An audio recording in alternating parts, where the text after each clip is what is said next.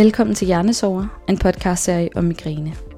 I den her sæson giver vi mikrofonen videre til lytterne, for alle os med migræne er så vant til at holde sygdommen for os selv bag nedrullede gardiner. Men nu er det på tide at bringe historierne ud i lyset. For selvom migræne er en hård lidelse, behøver det ikke udelukkende at være et hårdt liv. Jeg hedder Anna, og jeg er glad for, at du lytter med. I dag sidder jeg sammen med Sebastian.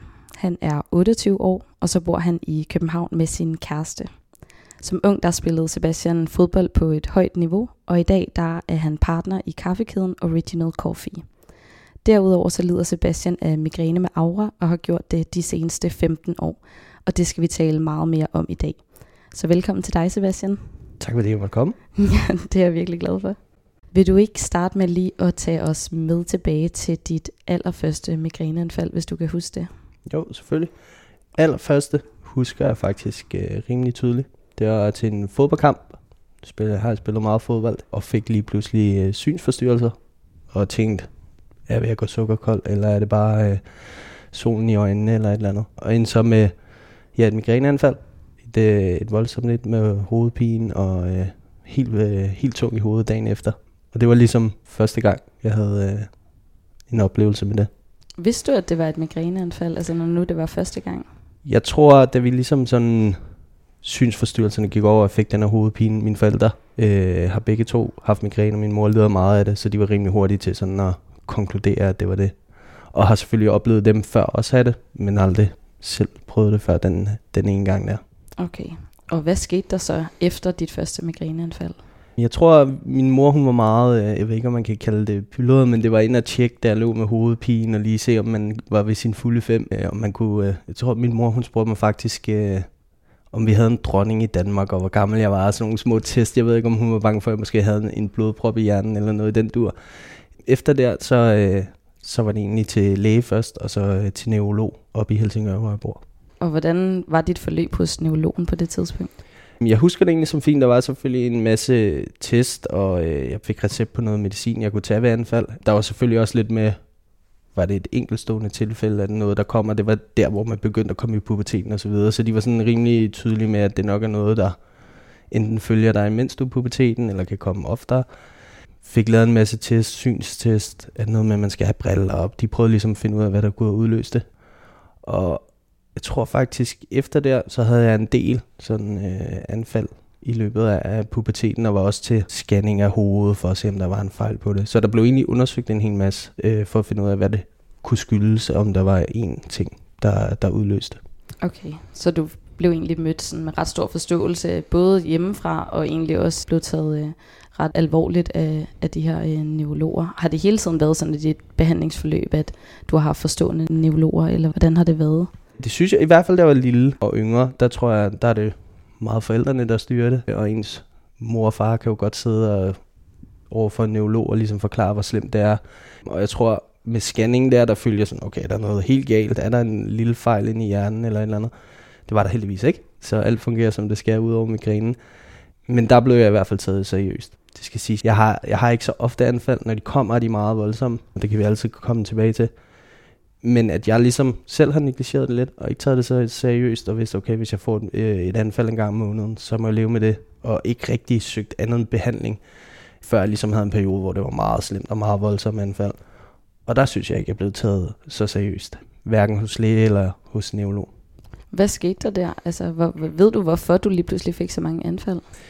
Man kan jo kun gætte. Jeg har sådan en fin lille app med en dagbog, hvor jeg skriver alting ind, og det kan være har du spist sukker? Har du ikke spist sukker? Øh, er det overskyet? Skinner solen? Har du læst meget? Er du stresset? Er du ikke stresset? Og når jeg så kigger på den sådan med alle de anfald, jeg har, så alle ting bobber ud. Så jeg kan ikke rigtig sådan sætte fingeren på, okay, det er det her, øh, der gør, at jeg får et anfald. Jeg tror, det har været noget stressrelateret, eller for mange ting i hovedet, fordi det kom sådan oven på en periode, hvor der var rigtig meget arbejde, og som så mange andre unge mennesker, så tænker man, man kan klare det hele, øh, og man har egentlig styr på det, føler man ind til kroppen begynder at sige svar. Øhm, mm. Der var også sådan andre fysiske tegn på det, men så fik jeg en hel række anfald inden for to uger, og mange dage i træk. Og som sagt, er min, øh, hvad siger man, min anfald er meget voldsomme, så jeg kan egentlig ingenting. Jeg kan nærmest øh, hverken stå op eller sige en sætning. Og der var det så, at jeg tog tænkte, okay, jeg må lige høre lægen, om der måske er noget medicin, der, der kan hjælpe, eller få det til at være, være lettere. Og min daværende læge udskrev så bare stesolid til mig. Så jeg, jeg tror, han kaldte det et eller andet en polsk, en polsk lur eller sådan noget. Øh, så fik jeg stesolid og noget øh, sm- hvad siger man, smertestillende, så jeg ligesom kunne sove i 12 timer. Og det hjalp, men jeg tænker ikke, øh, det er det allersundeste og den mest hensigtsmæssige behandling. Nej. Så jeg søgte egentlig videre, og som sagt, min mor, hun, hun har migræne og har også mange, nogle gange haft ugenlige anfald. Og hun tager egentlig godt imod medicin, sumatriptan og forskellige ting, som har hjulpet hende rigtig meget. Så jeg tog til en neurolog og håbede ligesom på, at vi kunne kigge på, for det migrænemedicin, jeg har taget tidligere, har ikke rigtig haft effekt. Og jeg havde ligesom en, en sjov samtale med hende, hvor hun egentlig syntes, øh, at jeg bare skulle værdsætte og, øh, og tænke det som, din hjerne kan en rigtig øh, flot og spændende ting her. Du behøver ikke øh, ligge så meget i det. Der er ikke noget forebyggende medicin til en som dig, og der er ikke hvis man noget bedre eller stærkere eller andet medicin, vi kan give dig, så du skal bare ligesom embrace it. Øhm, det, var, det, var, det var lidt det, en mærkelig samtale. Følte du sådan, at hun ikke øh, forstod dig, eller sådan negligerede, hvordan du havde det? Jeg tror, øhm, vi snakkede meget om selve anfaldene, hvad der ligesom ledte op til det, og hvordan det var at have et anfald, og jeg prøvede ligesom, nu er jeg ikke typen, der sidder og fortæller meget sådan dybt omkring, hvor voldsomme ting er, og kan måske godt det, øh, lade som om, at det ikke er så hårdt eller så slemt. Øhm, jeg synes, jeg gjorde meget ud af forklaringen, at det egentlig smadrer tre dage, og øh, man går med den her, lige så meget angsten for at få et anfald. Det anfaldet, hvad det er, det er smerte, det er ubehageligt, men at hele tiden at gå og vide, det kan komme, hvis jeg sidder og kigger på en hvid væg, og man lige har en lille, det tror jeg alle kender, at der er en lille ting på øjet eller noget, så begynder man straks at tænke, at det er et anfald. Øh, skal jeg nu ligge i seng i tre dage? Så ligesom prøve at forklare hende tydeligt, at jeg egentlig synes, det var rimelig voldsomt. Øhm, og ja, som sagt, så synes hun bare, at jeg skulle embrace it, og min hjerne kunne en spændende, finurlig ting, og det ville give mig noget ro, så jeg ikke gik og stressede over det, eller var nærmest angst. Jeg kan huske sådan, det føles altid, hvis jeg fik solen i øjnene, og lige kiggede væk, og man har den der klassiske plet, så sådan al luft, og man faldt ligesom igennem sin krop, fordi man var bange for, at nu skulle man have et anfald. Så der var ikke så meget forståelse. Nej. Nej. Og hvordan, hvordan havde du det med ikke at få den her forståelse? Jeg, jeg har lidt temperament inde i mig. så jeg var ikke, øh, jeg, jeg, jeg viste heller ikke forståelse for, at det var det, hun sagde. Jeg synes, det var meget uretfærdigt. Jeg ved, jeg synes også godt, jeg kan se ud over, når for eksempel jeg følger med på din Instagram-side, eller jeg øh, kigger på min mor, så ved jeg godt, der er nogen, der har det meget værre, end jeg har. Og selvfølgelig skal de være først i køen til den, den gode behandling, den forebyggende behandling, og alle de ting, der begynder at komme frem nu her. Og sige, at man skal omfavne, at man øh, nærmest er hjerneskadet i, i 12 timer, det, det synes jeg var øh, en ubehagelig samtale. Så jeg var, jeg var ikke så glad, da jeg gik derfra. Og tror egentlig aldrig, og sådan lidt i afmagt måske ikke fik brugt den recept, hun så reelt gav mig på øh, noget medicin. Så jeg vil ikke sidde og sige, at jeg selv medicinerer, men det er, hvis jeg får et migræneanfald nu, så er det egentlig bare at træve og prøve at falde i søvn. Okay. Øhm. Ja.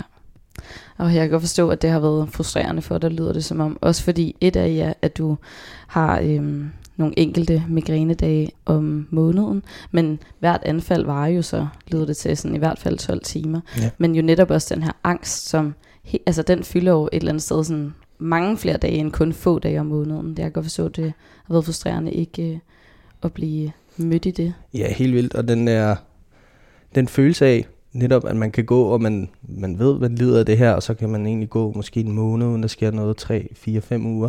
Men hele tiden have sådan i bagtanken, når man har en lang dag med en masse planer, og skal nå en masse ting. Så hvis man lige lige tage, hvad siger man, tanken snitter en, så kan den bare hænge fast i en øh, resten af dagen, og man, så kan man egentlig gå og tænke på, okay, får jeg migræne i dag, får jeg ikke migræne i dag.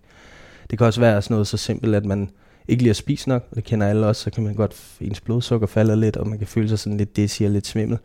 Der tænker jeg også som det første, åh oh, nej, det er migræne, indtil, og så skrotter jeg ting i munden for at se, om det, det er bare var blodsukker, der noget. nede. Så den der angst og, og frygt for at få et anfald, fylder klart mest hos mig det, kan, det lyder virkelig sådan, og det, det kan jeg også sagtens forstå. Altså den her sådan følelse af, det lyder som om, du sådan hele tiden føler, at du er på vagt på en eller anden måde, fordi du hele tiden skal være beredt på, om der så øh, sker noget. Hvad, hvad gør du så nu, når du, når du får et anfald? Er det bare, jeg ja, tager træve, og så bare øh, lægge dig? Jeg tror, jeg har øh, fundet ud af, og det kan man så sige, det havde neurologen måske ret i, at acceptere, at jeg har smerterne af på den her måde. Så selve det at få en migræneanfald, det er nærmest mere frustrerende, mere irriterende, end det er hovedpinen og smerten ved det. Så øh, jeg gør egentlig bare det, at jeg lægger mig hjem, prøver at falde i søvn så hurtigt som muligt, og det kan være super svært, hvis øh, man har aura, og ens øjne flimrer, eller ens arm er mærkelig, eller man ikke engang kan øh, få fremstammet en sætning ordentligt. Fald i søvn, få noget smertestillende, og så har man jo, jeg, kan, jeg kan egentlig dele mine migræneanfald op i, nu springer jeg lidt ind, men dele op i tre. Der er overdelen, som er super ubehagelig, og som kan være alt fra ja, synsforstyrrelser til ens venstre arm føles som gummi, til at et, øh, et navn lyder forkert, selvom man egentlig siger det rigtigt, så giver det ikke mening ind i hjernen. Så sådan, for at forklare det for folk, der måske ikke har prøvet det, ens hjerne fungerer bare ikke, og man kan ikke sætte ord på, hvad det er, men der er et eller andet, som ikke øh, er, som det skal være. Så er der hovedpinedelen, den sådan dunkende, øh, vanvittige, øh, hvor man ikke kan tænke på andet, end at det, det går ondt i hovedet og nakke og øjne og tændinger. Øhm, og den er egentlig til at leve med. Og så er der den tredje del, når man ligesom er kommet over det, hvor det egentlig føles som øh, de værste tømmermænd, man nogensinde har haft. Altså hvis man bøjer hovedet lidt nedad, så er det som om alt blod i kroppen løber op i hovedet og dunker. Så de to første dele kan man ikke fungere under. Øh, der kan man ikke være sammen med andre, der handler egentlig bare om at ligge i sengen, mørkt rum, prøve at falde i søvn. Den tredje del, som er den, der oftest varer måske to, tre dage efter, hvor man stadig kan mærke, at man har haft et anfald, og ligesom om hjernen er øm efter det, den kan man godt leve under. Men ja, Treo er mit go-to, øh, mm. øh, som det er nu. Få skyllet 3-4 stykker af dem nu. Og så bare ligge i et mørkt rum. Lige præcis. Okay, så det lyder som om, du egentlig sådan er ret god til at håndtere selve smertedelen af det, at det egentlig mere er uvidsheden og hele den her aura-del, som du synes er helt vildt ubehagelig, og måske også det her med netop bare at være nødt til at trække stikket, mm. og, øh, og simpelthen øh, må lægge dig. Helt sikkert. Okay. Altså sådan, kontrol, man kan altid godt lide at være i kontrol med sin egen krop, og det kan man være under smertedelen, for det kan du forstå, men den, hvor ens hjerne ikke rigtig fungerer, der bliver det ubehageligt. Det, øh, det giver rigtig god mening.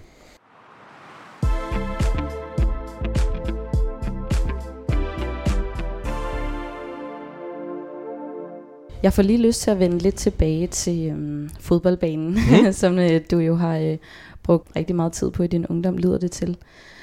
Vil du ikke prøve at forklare, hvad du gjorde, når du for eksempel fik anfald, når du var på banen, eller om du ligesom føler, der har været en forståelse for dine øh, medspillere og dine trænere? Mm. Modsætning til hjemmefra, hvor folk har prøvet at have et migræneanfald, mor og far, øhm, og selvfølgelig de fleste neurologer også ved, hvad det handler om, så tror jeg, der har været sådan en, og det er måske meget, nu har vi også snakket om, det kunne være svært at finde en, øh, en mandlig, øh, der leder af migræne. At det har været meget noget, man har kigget på historisk set på, kvinder de lider af, og det er hovedpine, og det er lidt hysterisk, øh, hvilket slet ikke er korrekt. På fodboldbanen og trænere, der var ikke rigtig nogen, der forstod De kunne ikke forstå, at man ikke kunne spille en fodboldkamp med hovedpine.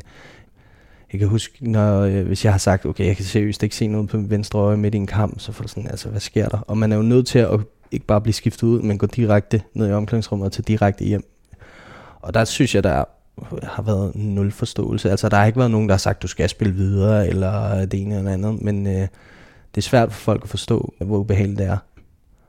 Og mange af de migræneanfald, jeg tænker tilbage på, de er udløst af fodbold, hvor man har pulsen oppe, og man får det varmt, og det måske er lidt øh, fugtigt i vejret og sådan nogle ting, hvilket jeg tror, det eneste mønster, jeg har på, at det er stensikkert migræneanfald, hvis det, der trækker noget torden ind over. Mm-hmm. Okay. Så tænker du, det har noget at gøre med netop det her med, at du er mand eller var dreng og havde migræne, og at folk egentlig forbinder det mest med en kvindesygdom på en eller anden måde, at der ligesom på den måde har manglet en forståelse, eller tror du mere, det handler om, at sådan, sporten er sådan hardcore, og man ikke uh, går ud, hvis man uh, har forstrukket en muskel mm. eller et eller andet? Altså, hvad, har du en idé om, hvad der fyldt mest? Jeg tror, det er en god blanding. Jeg tror reelt ikke på det tidspunkt, at mine daværende træner og, og medspillere anede, hvad det var. Og hvad siger man, det er også stadig sådan en eller anden mærkelig grund, men lidt, ikke tabu, men man hører ikke særlig meget om migræne i forhold til, hvor mange der egentlig lider af det, og hvor stort et problem det er for dem, der lider af det. Alle ved, hvad kraft er, eller øh, forkølelse, eller corona selvfølgelig. Mm. og der er stor forståelse for, okay, hvis du har ondt i halsen, så går du ud. Hvis du har synsforstyrrelser og aura, så er det? Så jeg tror, det var en god blanding af sådan uvidenhed, og så øh, den der, som desværre stadig er i fodboldklubber, macho-kultur med, at man, øh, det skal løbes væk. jeg har hørt mange gange. Okay. Ja. ja, okay. Det er virkelig øh, ikke at blive midt og forstået, må Nej, man sige. nej. Hvad, altså, hvad gjorde du så, når du fik anfald? Sagde du så sådan, det er migræne, eller brugte du nogle gange en, en anden undskyldning? Det har jeg gjort, for ligesom, så kan man lige sige, at jeg har vrikket om på anklen. Jeg kan simpelthen ikke løbe. Men jeg tror egentlig, i, den, øh, i det øjeblik, man oplever at få et migræneanfald, der, øh, der er ikke tid til at tænke, som at folk synes, man er en, en, øh, en vatnæse, eller, eller hvad man siger. Øh, så det var egentlig bare at sige, at jeg har migræne, jeg kan ikke se noget, jeg er nødt til at gå. Og så egentlig, når man vender tilbage efter anfaldet, prøve at forklare, hvordan det egentlig føles. Og der er de fleste mennesker ordentlige mennesker, jeg kan godt sige, okay, det så også ubehageligt ud, men jeg tror ikke, de har forståelsen for, hvor ubehageligt det egentlig er, at, ja, hvor invalid man bliver i, i, i nogle timer. Okay, ja.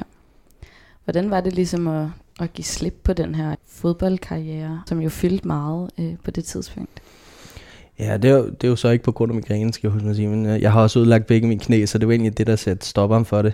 I forhold til sådan migrænedelen af det, og, og de ting, så har det en, jeg tror måske på en eller anden sådan lille måde, at det har været med til at mindske min migræneanfald. Altså jeg har fået færre af ikke at være helt oppe i det røde felt syv gange om ugen eller seks gange om ugen, hvor meget det var, og have meget fokus på ikke at spise for meget, så man måske var lidt under, fordi man ikke skulle øh, have lidt på sidebenene. Så på den måde tror jeg, at det har mindsket min migræneanfald, det har også mindsket stress i min hverdag. Det skal også lige siges, jeg har jo ikke spillet i FC København eller Superliga eller noget, jeg har spillet sådan første division og anden division. Så der har man et arbejde ved siden af for at få tingene til at løbe rundt. Så det var oftest op klokken 5 på arbejde, kl. 12 direkte øh, ud i klubben og styrketræner, så træner, så hjem igen fem gange om ugen. Så stressdelen har helt sikkert gjort, at det er blevet øh, færre anfald. Okay, ja. ja. Har der været en eller anden, eller det tænker jeg bare på nu, det her med, at jeg også forestiller mig, at det er meget af ens identitet, når man har spillet fodbold i mange år. Og sådan. Har du også oplevet, at der måske har været en eller anden lettelse i, ikke sådan hele tiden at skulle forklare og forsvare over for dine træner, når du havde migræne? Altså at den del er du ligesom sluppet for et eller andet sted?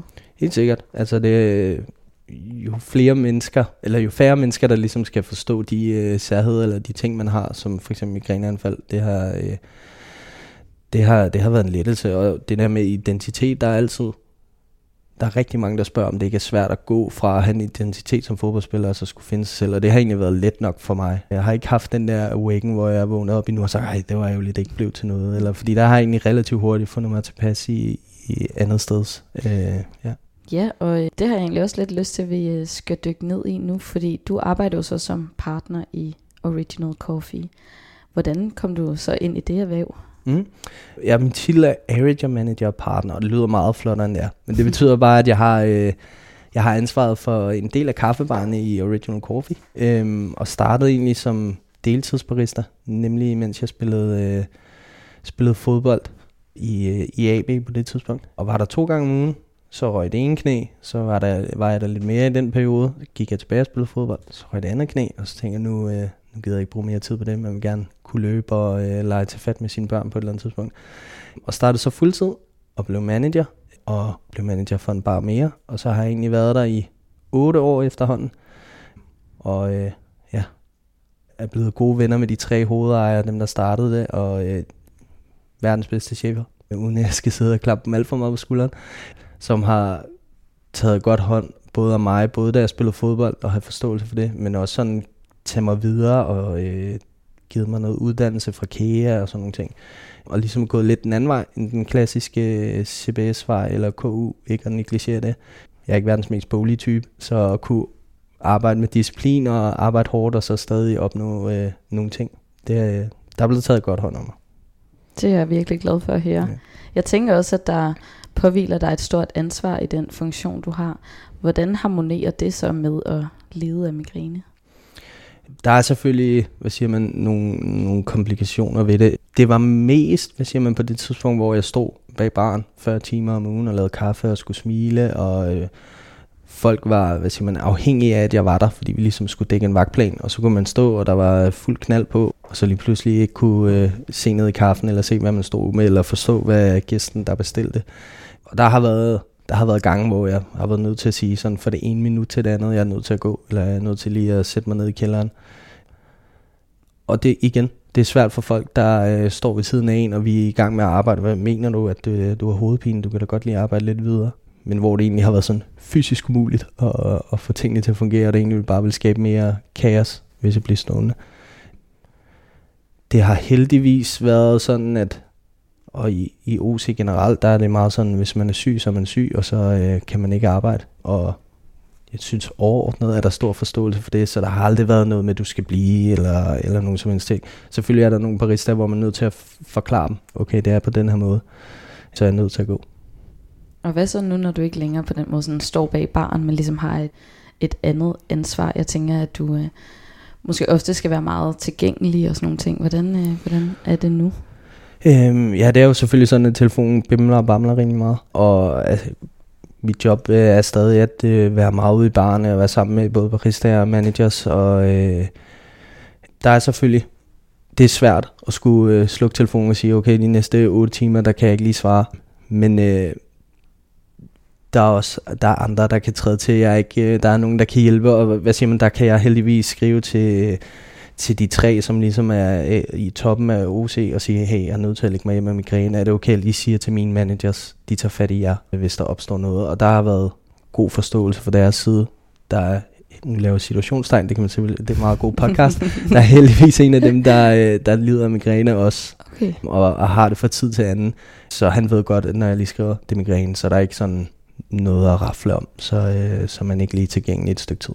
Okay, så du har det egentlig fint med at skulle forklare, at det er migræne, altså og ikke føler, at du ligesom skal finde på en anden øh, Nej, øh, det synes jeg aldrig har gjort nu. Joker vi også meget med, at jeg ikke har øh, i lang tid, jeg tror måske fire gange eller noget, fire dage, mens jeg har været der otte år, har jeg været syg med influenza eller noget andet, så det er meget sjældent, jeg er syg. Så er der selvfølgelig de her migræne ting, som er, men der er rimelig stor forståelse for, at man lige øh, er væk i hvert fald en dag, og nogle gange to. Okay. Ja. Nå, det, det, det lyder som om, det er virkelig vigtigt også, når man har øh, den her type arbejde, at ligesom føle sig forstået på den måde. Og jeg tror også, nu det er selvfølgelig yngre mennesker nu, nu er jeg også blevet ældre og ved at være en gammel, en gammel rev på 28, men dem jeg arbejder med, det er unge mennesker øh, fra 18 og sådan op til 24-agtigt. Og det er ligesom om, de har en større forståelse for, at jeg ved, den, der er selvfølgelig også kommet mere fokus på migræne generelt, men også med alt det, vi har været igennem nu her på sygdom, og på, at øh, folk kan fejle forskellige ting. Og sådan en generelt en større forståelse for forskelligheder i mennesker. Så der er egentlig ikke nogen, der sætter øh, spørgsmålstegn ved, at man kan lide ved det, eller det der mærkeligt, en voksen mand øh, skal gå hjem, når han har hovedpine. Øh, der tror jeg, folk er lidt mere oplyst. Okay. Ja. Ej, det, det er jeg virkelig glad for at høre. Ja, det er jo også din fortjeneste. tak. Det lyder som om, at du både har øh, ja, ansatte og managers under dig. Hvor mange er der tale om? Lige nu er det seks managers, fordelt på ja, seks kaffebar. Og det er præcis antal barister, det er jo dårligt. Nu hænger du mig lidt ud. Jeg tror måske, det må være et sted mellem 40 og 50 måske, som, øh, som der selvfølgelig har en manager hver især i hver kaffebar, som baristaerne meget henvender sig til. Og så er jeg ligesom filtret op mod de tre ejere, så øh, der er et lille filter, hvis managerne kan svare på det, så er det mig, der kan svare på det eller løse det. Øhm, men jeg er med til alle jobsamtaler og kender alle baristaerne og så videre. Så øh, relativt mange mennesker styr på, og jeg er ikke verdensmester til navne. Så, øh, så det er en rigtig god kombination. Lige præcis. Men føler du så, at migrænen på en eller anden måde er med til at give dig måske en større forståelse for, for dine medarbejdere i den her sådan chefrolle, du har? Øhm, ja, det er der, hvor det bliver sådan lidt... Øh, man kan kalde det hy- hyklerisk eller øh, tvetydigt. Eller, jeg tror måske ikke, jeg har den, hvis jeg skal være helt ærlig, den allerstørste forståelse for, hvis folk ikke kan arbejde, hvis de øh, har en, en, en snot næse, eller har forstået en finger. Nu skal det også sige, at jeg selv har stået og arbejdet med øh, dagen efter, jeg blev opereret i knæet med en skinne på på krykker, og øh, ja, imens man måske ikke har haft det helt tip-top, og det er jo en dårlig ting. Det er ikke sådan, det skal være, øh, men det har i hvert fald gjort, at man jeg tror, min migræneanfald har gjort, at jeg ser lidt mere negligerende på de andre typer af sygdomme, man kan have. Og det er jo super hyggeligt, når jeg sidder og siger det her, og dobbeltmoralsk, fordi man søger forståelse for sit eget. Og det er også noget, jeg er blevet bedre til. Hvis man er syg, så er man syg, og folk skal selvfølgelig ikke stå og arbejde, hvis de har det dårligt på den ene eller på den anden måde.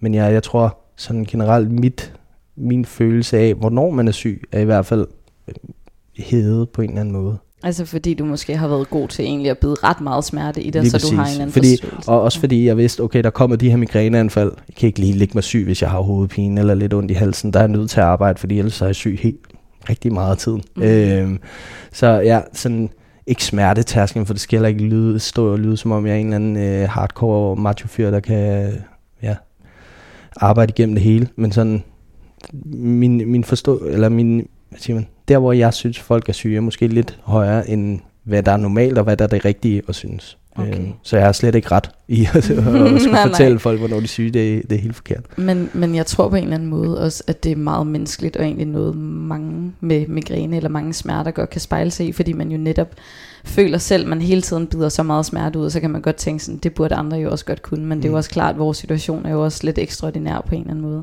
Så jeg, jeg tror egentlig, det er meget øh, menneskeligt at have det, som du har det, og der er jo også forskel på tanke og handling, så et er, at du ligesom kommer til at tænke nogle af de her ting, og tænker, ej, du kunne måske godt lige hanke lidt op i dig selv, så er det jo også noget andet, hvad du ligesom øh, fortæller din ansat, eller hvordan du håndterer situationen. Lige præcis, og det er jo, nu skal det ikke, øh, det skal i hvert fald ikke lyde som om, jeg ikke øh, forstår, hvis folk er syge, eller de ikke øh, kan blive hjemme, og man finder en løsning på det. Men øh, ja, sådan generelt forståelsen for, hvor meget der skal til, før man er der. Og så tror jeg også, der er, en- der er en del i det med, at migrænesmerten og migræneforløbet er så meget anderledes for alt, hvad, alt andet, man har prøvet. Man kan heller ikke sammenligne det med en slem hovedpine, fordi smerten er helt anderledes end en, en slem hovedpine. Og du kan tydeligt, eller jeg kan i hvert fald, jeg kan kun snakke for mig selv, jeg kan tydeligt mærke forskel på, okay, nu har jeg hovedpine, og nu er det et migræneanfald. Mm. Der, er- der er en stor sådan, differens i de to ting. Og hovedpine sådan generelt, det er nærmest noget, jeg ikke engang lægger mærke til mere, fordi det er bare... Jeg tænker ikke over, at man kan have hovedpine uden det migræneanfald. Nogle gange er hovedet lidt tungt. Så øh, det, folk er forskellige, og smerten er forskellig fra et migræneanfald øh, til at have brækket eller forstudet en fod, eller være forkølet eller noget i halsen. Mm. Jeg bed lige mærke i, at du, øh, at du sagde det her med, at du godt nogle gange kunne opleve, dengang du stod og var barista, og sagde, at du var nødt til at lægge der nogen omkring, der var sådan, what, er det ikke bare en, er det ikke bare en hovedpine? Mm. Altså, føler du ligesom, at du har skulle forklare dig meget på den front? Altså sådan, at der ligesom har været en eller anden opfattelse af, ja, at det bare er en hovedpine? Jeg tror, jeg har gjort en stor ting ud af at prøve netop, og nu sidder vi her og snakker om migræne, og hvordan et anfald forløber og sådan noget, og det har jeg også gjort mange gange til, til baristaer, som måske ikke vidste, hvad det var, eller øh, ikke havde øh, ja, hørt om det før, eller måske hørt om det, jeg ikke kunne, kunne sætte sig ind i det, og sådan, okay, det er faktisk mange forskellige ting, en migræneanfald er. Det er ikke bare en slem hovedpine. Man kan egentlig øh, nærmest opføre sig, som om man har en blodprop i hjernen i, øh, i 6 timer. Så sådan, selve det at forklare de tre stadier, som jeg i hvert fald har, synes jeg, er blevet ret god til, og har gjort mange gange. Og så kan de fleste jo godt se, okay, du kan ikke øh, udtale en sætning, hvad sker der lige med dig? Og så tror jeg egentlig, folk godt forstår, at det ikke bare er almindelig hovedpine, eller øh, almindelig dårlig, dårlignes, illness. Ja. Mm. Så du føler faktisk, at du får en eller anden forståelse ved faktisk at være ret eksplicit omkring, hvad det er, du oplever? Lige præcis. Jeg tror, jeg har aldrig nogensinde skulle, øh, hvad siger man, på arbejde til, min, til mine chefer, eller til ansatte eller kollegaer, skulle pakke det ind i noget andet, end det var. Og igen, nu skal jeg, jeg skal ikke sidde og rose, rose helt vildt, men vi er, vi, det er sådan en lille familie, og dem man arbejder med at gå op og ned fem gange om ugen, otte timer ad gangen, dem bliver man også kammerater med, og der er respekt for hinanden, så der er aldrig nogen, der vil sige, okay, det kan du ikke, eller det er for dårligt, eller hvad du for en, en vatnæs for at bruge det samme ord igen. Der er, øh, der er egentlig sådan en forståelse og omsorg for hinanden, og det synes jeg hele vejen rundt, både opad og nedad i, i virksomheden, har jeg aldrig oplevet, at der skulle være nogen, der synes, det var forkert. Oh, det, er- det er jeg glad for at høre. Det lyder som om, at du gør et godt stykke arbejde med ligesom at prøve at oplyse og informere, hvis nogen på en eller anden måde ikke forstår dig, i stedet for bare at tænke, okay, så er det nok bedre, at jeg finder på noget andet, eller holder det for mig selv, at du tænker, okay, men de kender sig bare ikke til det, og så må jeg ligesom være med til at, øh, og, ja, forklare i hvert fald din version af, hvordan det er at lider migræne. Jeg tror også, det, er, øh, det er en ting, man meget gør i, hvad siger man, arbejdshensyn og for eksempel til fodbold, at man er nødt til at forklare, hvorfor man ikke er til stede, eller hvorfor man ikke er tip-top. En anden ting er sådan, kærester og øh, familien forstår det selvfølgelig, men øh, vennegrupper, der tror jeg, min vennegruppe, som er øh, relativt lille, øh, seks dejlige drenge, der tror jeg ikke, det er noget, som vi har snakket om, eller delt med hinanden, eller jeg tror ikke, de måske har forståelse. Der har jeg også nogle gange, hvis vi har haft en aftale, skulle sige, at jeg kan ikke alligevel, jeg har migræne, så kan det godt være sådan, Nå, men hiv lige dig selv op, øh, kom nu, mate. så øh, det er måske et sted, hvor man stadig godt kunne forklare mere, men der er, det er ikke sådan, at man bliver hængt ud eller valgt fra eller noget på grund af det. Øh, der tror jeg bare, der er ikke noget til der, at vi, øh, der er sådan en en samtale, det tror jeg blandt mænd generelt, at vi godt kan blive lidt bedre til at snakke om, hvad det egentlig er, vi går og roder med. Det kan meget godt blive heroppe, og så er det sjovt og hyggeligt, og så gemmer vi alt det andet. Ja, fordi det lyder jo egentlig som om, særligt på din arbejdsplads, at du er vildt god til at sætte ord på det. Hvad, hvor, hvor, hvor tror du, det er lidt grænseoverskridende? Er det bare sådan, at man på en eller anden måde bliver ekstra sårbar over for sine venner? Ja, jeg tror, det tror jeg ikke faktisk. Øh, nu, igen, jeg snakker kun for mig selv og for, mm. for de kammerater, jeg har. Jeg tror ikke, det er et problem med at være sårbar. Vi, øh, vi deler mange ting og sager og hemmeligheder med hinanden, men ikke sådan med, med sygdom eller skader eller et eller andet. Jeg tror egentlig bare, at det aldrig rigtig er kommet på tale. Der måske været noget andet, der var vigtigere at forvente. Mm.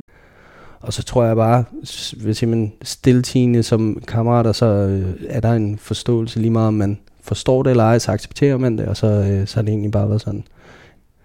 Jeg tror, at de eneste gange, hvor der har været sådan øh, sat spørgsmålstegn ved det, er, hvis det har været en stor begivenhed. Jeg tror, ud af de sidste 10 nytårsaftener, så måske øh, fire eller fem af dem, der kan jeg være sikker på øh, klokken 16 om dagen, nytårsaftensdag, der får et migræneanfald. Øhm, og så var det om det, altså, jeg har det også lidt dårligt, og øh, jeg kommer alligevel, og sådan nogle ting. Der er det eneste sted, hvor man sådan er skønt, det er umuligt for mig øh, at komme. Og der tror jeg bare, at der går man bare ind og siger, det kan jeg ikke, i stedet for at forklare, hvorfor og hvordan. Mm. Men nu sidder vi her og snakker om det, så kan det være, at de er så søde og, lytte til det, og, høre, og, og, og høre, at der er reelt, øh, at det reelt er lidt voldsomt. En, en venlig opfordring, ja. ja. Så, så ved de her nytårsaftener har du faktisk været nødt til sådan fuldstændig at, at melde fra? Ja, altså nytårsaftener og øh, ferier og sådan dage, man går og kigger frem til. Nu øh, kigger jeg ikke så meget frem til øh, fødselsdag og sådan nogle ting, men hvor der er en forventning om, at man deltager. Og ferie, så sikkert som meget i kirken nærmest, at øh, dagen før jeg får ferie, der øh, får et migræneanfald af den ene eller den anden art. Og det igen, det er jo noget biologisk ind i kroppen, som ved, okay, vi slapper af lige om lidt, Uf, så kommer, øh, så kommer tingene frem. Hmm. Det, det kan jeg virkelig godt genkende. Det, det oplever jeg øh, helt sikkert også meget.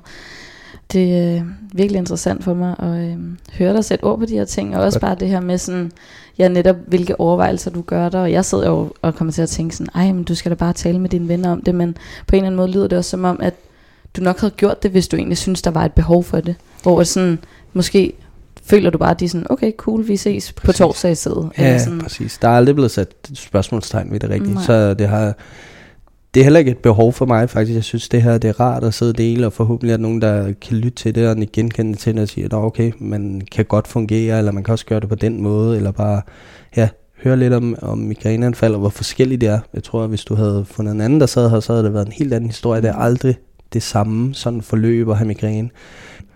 Så ja, lige med kammeraterne, der tror jeg egentlig, det har, der har ikke været et behov for det, og det, det er der forståelse for, mm. uden at man skal gå helt i dybden. Og igen, som øh, jeg var i gang med at sige, kom lidt fra. Jeg har ikke behov for at gå og sige til alle hver, jeg har migræne. Hvis der er nogen, der stiller spørgsmålstegn ved det, eller gerne vil høre om det, så kan man sagtens forklare om det, men det er ikke det første, jeg siger, når jeg møder folk. Hvordan kan det være? Er det fordi, du skammer dig over det, eller er det bare fordi, du ikke synes, at det er den vigtigste del i din fortælling, og hvem du er? Klart det sidste. Altså, jeg skammer mig overhovedet ikke over det. Man lærer at acceptere det. Jeg synes ikke, det er fedt, og jeg synes, det er ubehageligt og frustrerende, og vil da har joket mange gange med, at jeg hellere vil hugge min lillefinger af for at slippe for at have migræne, og det, det tror jeg reelt, jeg vil kunne stå ved. Øhm, ja, altså, øh, det, det, er, det er bare ikke noget, som skal definere mig, altså at jeg lider af migræne. Øh, og jeg synes, det var forfærdeligt, hvis folk hele tiden skulle øh, vende tilbage til det, eller det var det eneste, man snakkede om, når man havde en samtale med mig. Så jeg tror bare, det, det er noget, jeg har, og det er noget, som hvis man oplever, at jeg har det, så kan man snakke om det. det nej, det er aldrig det første, jeg lige kommer, kommer frem til. Mm. Og så tror jeg ikke, jeg har ikke brug for den der sådan medlidenhed, som der godt hurtigt kan komme, og som jo er en god ting, at folk har det. Jeg har ikke brug for, at folk skal have ondt af at have migræne, eller øh, ej, pas på mig, eller noget som helst. Så vil jeg heller egentlig bare også i arbejde, arbejde stenhårdt, og så ved jeg, at der kommer et migræneanfald. Der, vi skal ikke passe på øh, at undgå migræneanfald, for det tror jeg ikke, man kan alligevel.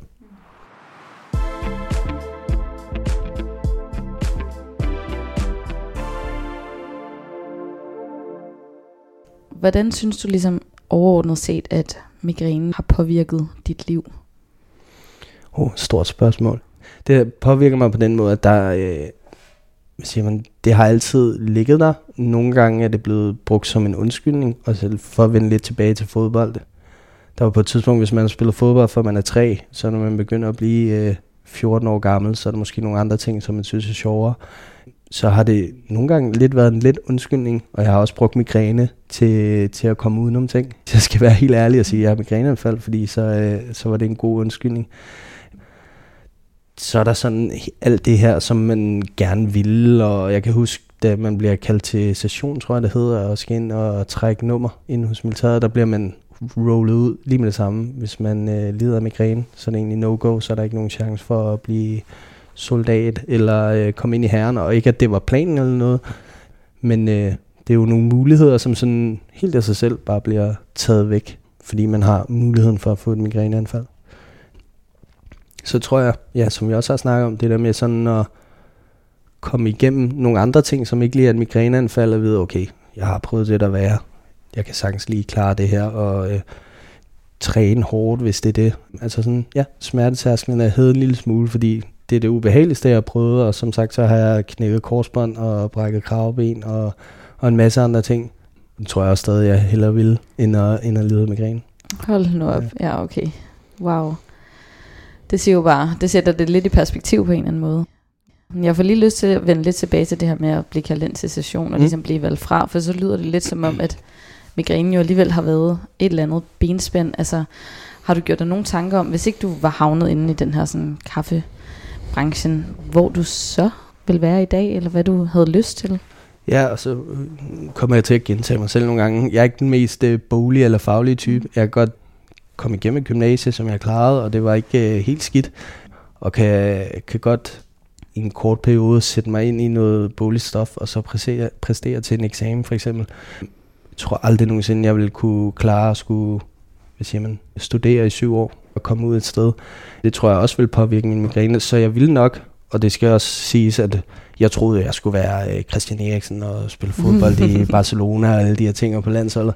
Og det var jeg ikke øh, helt god nok til. Så jeg har aldrig, før jeg ligesom nærmest ved tilfældighed havnede i Original Coffee, har jeg aldrig rigtig tænkt på andet, end at jeg skulle være fodboldspiller.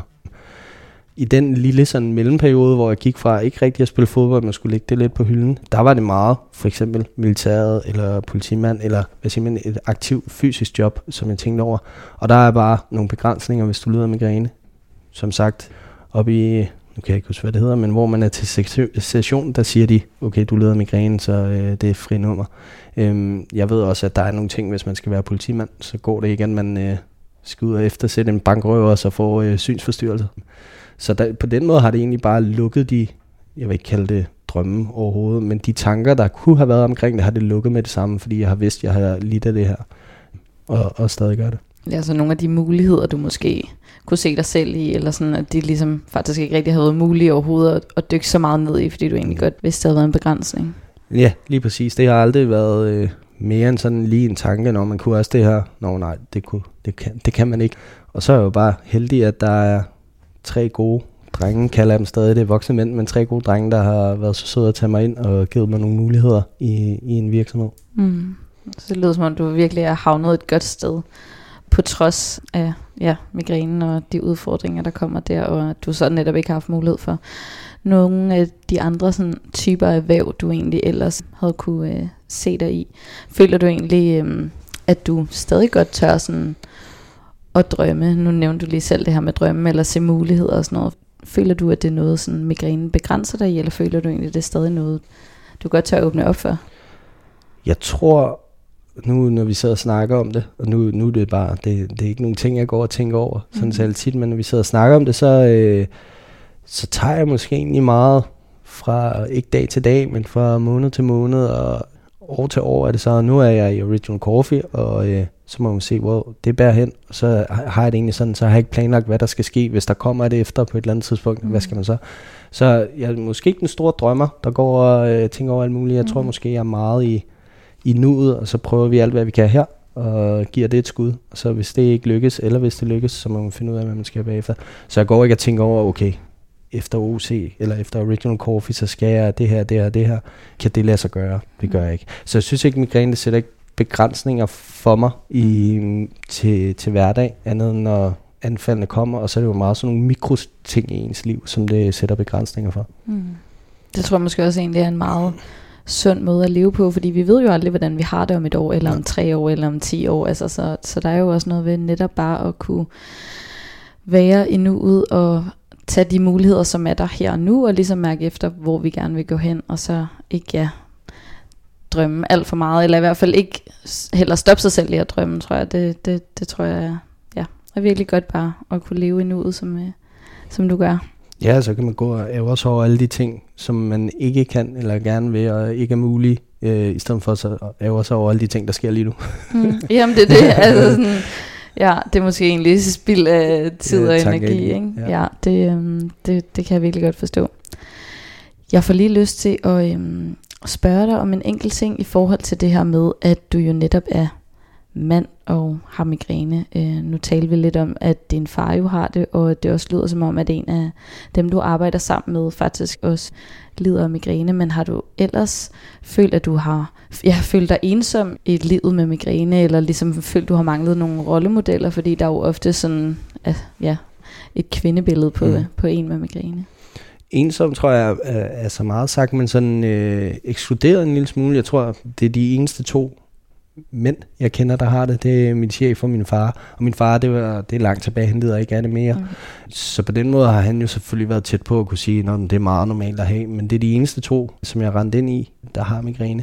Så, og det er måske, som vi snakker om før, at vi ikke går skildre med det. Sådan, og nu skal man jo ikke uh, sætte alle i en boks, men mm. uh, de fleste af os ikke går og siger til alle at vi har migræne. Og måske nogen ikke engang ved, at det er et migræneanfald, hvis de har det, mm. fordi de ikke ja, har hørt om det, eller forstå, øh, ja, ja, læst om det på en eller anden måde.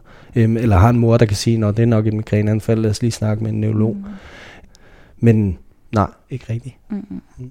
Og hvad har det gjort for dig, ligesom at, at din mor har kunne forstå dig så godt? Altså den, den del har jeg nemlig ikke selv. Nej. Så jeg anede ikke, det var et migræneanfald første gang, jeg var der, men jeg tænker sådan, hvordan, hvordan har det været for dig at have en mor, der lider af det? Det gjorde selvfølgelig, at vi lynhurtigt fandt ud af, at det var det, og der ikke skulle tre eller fire anfald til, før man fandt øh, ja, et mønster på, at man leder af det. Og hun har været god til sådan, så vi kunne dele erfaringer med et anfald, og det gør jo også, at den, hvis min mor siger, hun har et migræneanfald, så tror jeg måske også, at jeg har lidt mere forståelse for det, end min storebror har, for eksempel. Mm. Øh, eller min lille søster. Og, øh, og man godt kan forstå, at hun er lidt hys og lidt frustreret, og, fordi det er jeg også, når jeg mm. har et anfald. Mm. Øhm, så vi har kunnet dele erfaringer, og jeg har prøvet noget af hendes medicin for at se, om det hjælper, og jeg har sagt til hende, det hjælper for mig at tage træve og gå i seng og sådan ting. Sådan nogle små ting, som at hvis jeg skal afsted på ferie, hun lige sørger for at sige, husk nu lige din medicin, det kunne jo være, det har selvfølgelig været rart. Mm. Øhm, ja. og, og have en, der, der forstår det og selv har prøvet det. Ja, det er nok også meget bare en mor-funktion egentlig. Lige præcis, godt klaret det, det, mor. Det tror jeg også, øh, min mor har hjulpet mig til, også selvom hun ikke har migræne. Det, det er altid det er godt med lidt omsorg for mor, ja. og så får den lige lidt ekstra, ikke? Jo, lige præcis, lige præcis. Men nu bor du så med din kæreste. Hvordan, altså, kan du tale med hende om det, og har hun ligesom forståelse for det? Og, ja. Jeg tror sådan i alle hvad siger man, forhold, jeg har haft, der har det været noget, hvor jeg ligesom har forklaret det. Jeg har på et eller andet tidspunkt selvfølgelig øh, lidt hende, og ikke igen, fordi man skammer over det, men ikke mere fordi, at det, det ikke er det vigtigste. Mm. Men lige forklare, hey, nogle gange så øh, kan jeg ikke lige se noget, og så får hovedpine, og så skal jeg helst ligge alene i et mørkt værelse i 8 timer. Hvis jeg ikke øh, kan finde min medicin, så ser den sådan der ud. Og det tror jeg også igen, øh, hvis man har en kæreste, og så de er også meget forstående over for det, og, og giver en plads og rum til det. Men der er øh, tidligere, hvor at det, altså igen, øh, sværhedsgraden, eller hvor, hvor hårdt det egentlig er, tror jeg overrasker folk første gang, de ser en med et migræneanfald.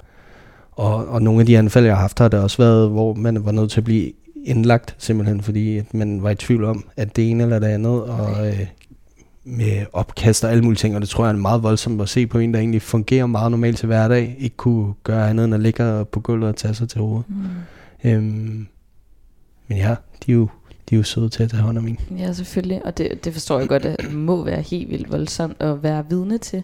Men måske er det egentlig også nogle gange meget godt, at de får lov til at se det, fordi det kan jo nemlig være så svært at forstå, at man får et migræneanfald, og du lyder som om netop også på dit arbejde, du har været rigtig god til at forklare sådan, mm. om jeg oplever de her tre stadier, men det der med, at din Hvad kæreste faktisk ja. har været i det og set, det gør måske også, at, at hun får en helt anden forståelse, fordi hun jo ved, hvordan du normalt er, så det er helt anderledes for hende at se dig famle rundt, øh, fordi du ikke kan se noget, eller har svært ved at formulere sætninger og sådan noget. Så, så selvom ja, det er hårdt, så kan det også være, at det egentlig nogle gange er meget fint, dem tæt på ligesom bliver lukket derind, og, og på en eller anden måde er med for ligesom at kunne få en endnu større forståelse. Ja, og jeg tror sådan, øh, hvad siger man, chokket bliver næsten lige så stort for hende, når man mm. lige pludselig øh, måske vælter ind ad døren og siger, jeg har migræne, jeg går i seng, eller, og, eller ikke engang kan sige det, og bare mumler et eller andet. Så jeg tror også, det er også, det påvirker jo også hende på, på en eller anden måde, at øh, nu er det heldigvis igen, det er sjældent, jeg har en gang om måneden, eller måske to gange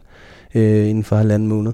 Så øh, ja, men jeg tror, det er lige så meget et chok for den person, der overværer det at se, okay, hold kæft, det, det ser alligevel voldsomt ud. Og, eller på den anden side kunne forstå, okay, overdriver han lidt nu for lige at få lidt, mm. øh, lidt kæresteomsorg mm. eller et eller andet.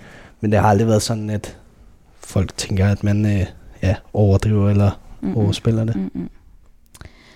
Lige her til sidst, så får jeg lige lyst til at spørge ind til, om du synes, der har været nogle gode ting ved at lide af migræne, eller er der noget, du føler, du sådan, okay, men det er jeg trods alt blevet bedre til, eller sådan, om det har gjort noget godt for dig et eller andet sted, når nu det er et vilkår, der har ramt dig? Jeg tror øh, helt sikkert, at det har givet mig, nu har vi snakket om det her med at gå igennem ting, som man måske ellers ville synes var lidt hårde. Jeg tror, jeg er rimelig god mentalt, om det så er arbejde syv dage i træk fra syv til syv, eller øh, løbe et maraton uden måske lige at få trænet op til det, eller øh, komme ned og styrketræne, selvom man heller vil ligge på sofaen. Det har i hvert fald givet mig sådan, at og det, det er jo måske en masse ting øh, blandet, men i hvert fald, at der, der er ting, der er hårdere, end det, man lige skal til at i gang med, eller skal gøre. Så tror jeg også bare sådan, hvad siger man, at passe på sin krop en lille smule. Altså man, det er jo, jeg tror det er meget naturligt, at man prøver at finde ud af, hvad skyldes migræne. Er det fordi, man spiser for usundt, eller øh, ja, spiser lidt for meget fredagsslik, eller drikker lidt for mange bajer, eller et eller andet. Så sådan modholdenhed i forhold til de ting, der kan jeg egentlig sådan lige klikke og så sige, okay, nu gør jeg ikke lige det, og så ser jeg, om det, det er det, der kunne udlyse migræne. Og i forhold til stress, at man er nødt til lige at mærke efter inden i sig selv, før at kroppen begynder at give en migræneanfald, eller næsblod, eller hvad det nu kan være. Sådan forståelsen af, at det hele hænger sammen. Så hvad man ligesom gør og byder, det er også det, man får igen. Mm. Ja, det giver rigtig god mening, at du faktisk sådan, ja, er blevet bedre til måske også at respektere din kropssignal og egentlig mærke efter, så du ikke når helt ud på, på kanten, fordi du ved, at det kan ja, resultere i en masse stress og resultere i migræneanfald. Ja, lige præcis. Man gør jo alt for at undgå det, så øh, prøv en masse ting af. Mm, det, det forstår jeg så godt. Okay, så det lyder som om, at ja, du er blevet ja, bedre til at passe på dig selv. At, føler du også, at du sådan er mere opmærksom på, på de mennesker omkring dig, som måske ikke har, er lige så gode til selv også at, at passe på dem selv og, og mærke efter? Ja, øh, det tror jeg. Altså, min kæreste arbejder også rigtig meget og har prøvet at... Det er ikke helt lykkedes endnu, men at få sagt til hinanden, husk nu lige at mærke efter indeni, før at, øh, man falder helt op med stress, eller hvad det nu kan være. Sådan vis, vis omsorg for folk, der... Øh, der lider af det ene eller det andet. Det var også derfor, jeg startede med at vise din Instagram-side. Det var ikke, fordi jeg sad de steder fik ondt af dig, men jeg tænkte, okay, hold kæft, det er også øh, træls at skulle, øh, skulle lide de ting, øh, om det er migræne eller det andet eller andet. Ja, lige kigge ind i folk, om, om man reelt har det godt, og det kan både være, at jeg har lidt af migræne, det kan også være alle mulige andre ting, som man har øh, kæmpet med, eller lidt, af, lidt med. Sådan lige have forståelsen for, at folk har forskellige individuelle ting og sager, som, øh, som er vigtige for dem, og som fylder meget i dem. Det tror jeg i hvert fald, at det er ikke altid øh, diamanter og shine, selvom det kan se sådan ud udenpå. Øh, så kan der altid være et eller andet bagvedliggende, som ikke lige kommer op som det første. Er det noget, du bare sådan inde i dig selv er opmærksom på, eller er det også noget, du ligesom spørger ind til, eller sådan lige sådan tjekker ind hos, hos dem omkring dig? Jeg tror meget i mit arbejde, at det selvfølgelig, når man har en, en masse forskellige øh, baristaer, der arbejder hårdt, og måske også har studie ved siden af, og måske lige har flyttet hjemmefra. Og der tror jeg, der er i vores samfund, og det begynder at ændre sig lidt til, at folk de tør at sige lidt mere, hvordan de har det og være sig selv. Men der er mange, der sådan tager en lille maske på, når de går ud i hverdagen og lader som om det hele spiller. Reelt lige høre, hvordan har du det egentlig? Det kan godt være, at vi er på arbejde, og jeg gerne vil have, at du øh, smiler til vores gæster og laver rigtig flot kaffe og husker at få ryddet af og alle de ting. Men har du det godt, og er der nogle ting, der presser øh, enten hjemmefra eller andet sted? Fordi jeg tror, at hvis man er ærlig omkring de ting, så kan man nå at snakke om det, inden det bliver altafgørende. Så jeg synes faktisk, det er, øh, og igen, om det er migrænen, der har gjort, at, at man tager hånd om andre mennesker, det, det skal jeg ikke kunne sige, men det har i hvert fald været med til at forstærke det. Øhm, og måske det, jeg er aller, undskyld, allerbedst til, når, øh, når jeg skal være chef og, øh, og snakke med folk, det er egentlig at prøve at komme ind i deres sted og, og se det fra deres side. Der er altid to sider af, af, af den samme historie. Mm. Spændende. Jamen altså Sebastian, tusind tak, fordi du havde øh, lyst til at dele din historie med mig og alle dem, der lytter med. Jeg har i hvert fald fået øh, rigtig meget ud af at, øh, ja, at høre din historie og alle dine øh, interessante perspektiver. Og det håber jeg jo selvfølgelig også, at øh, lytterne har. Så tusind tak for at være med i dag. Det var så lidt. så har vi fået taget hul på anden sæson af Hjernesover. Det føles så fedt at være i gang igen, og jeg er sindssygt taknemmelig for, at du har haft lyst til at lytte med. Jeg vil bare lige sige, at hvis du ikke allerede ved det, så er hele første sæson af den her podcast-serie tilgængelig der, hvor du lytter til podcast. I første sæson, der uddyber jeg min egen migrænehistorie. Vi taler med en neurolog om, hvad migræne egentlig er, og så har vi også inviteret en pårørende ind i studiet. For som vi ved, så rammer migræne bare slet ikke kun den, som lider af det, men jo desværre i virkelig høj grad også ens tætte venner og forældre, søskende, børn og ens partner. Derudover så taler vi om at få sat hele sit ungdomsliv ufrivilligt på pause. Vi besøger en psykolog ude på Dansk Hovedpinecenter, og så gennemgår vi en praktisk guide, der forhåbentlig kan hjælpe dig bare en smule bedre igennem både dit studie og arbejdsliv. Og til allersidst så runder vi sæsonen af med en samtale med den folkekære Bodil Jørgensen om, hvordan hun ligesom har fundet en vej i at være skuespiller og mor, og samtidig lide af migræne. Så hele første sæson kan du hoppe ind og lytte til, mens du venter på, at der snart udkommer endnu flere afsnit her i sæson 2. Jeg glæder mig i hvert fald til at dykke ned i endnu flere lytterhistorier, og jeg håber også, at du får noget ud af at lytte med, og forhåbentlig kan føle dig både spejlet og set i nogle af de svære livssituationer, man jo kan havne i, når man lider af migræne.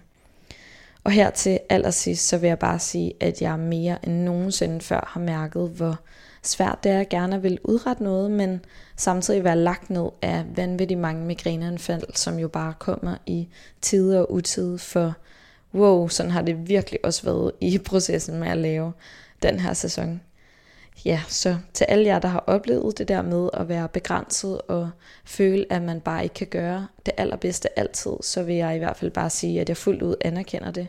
Og ja, at det er helt okay at føle sig begrænset, for det er bare en del af det at have migræne.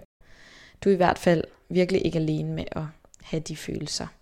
Så tak for nu. Du har lyttet til Hjernesover. Mit navn er Anna. Og jeg hedder Mathilde. Husk, at du kan finde flere udsendelser af podcasten i din foretrukne podcast-app, og du kan deltage i samtalen om migræne inde på vores Instagram-konto Hjernesover. Tusind tak, fordi du lytter med.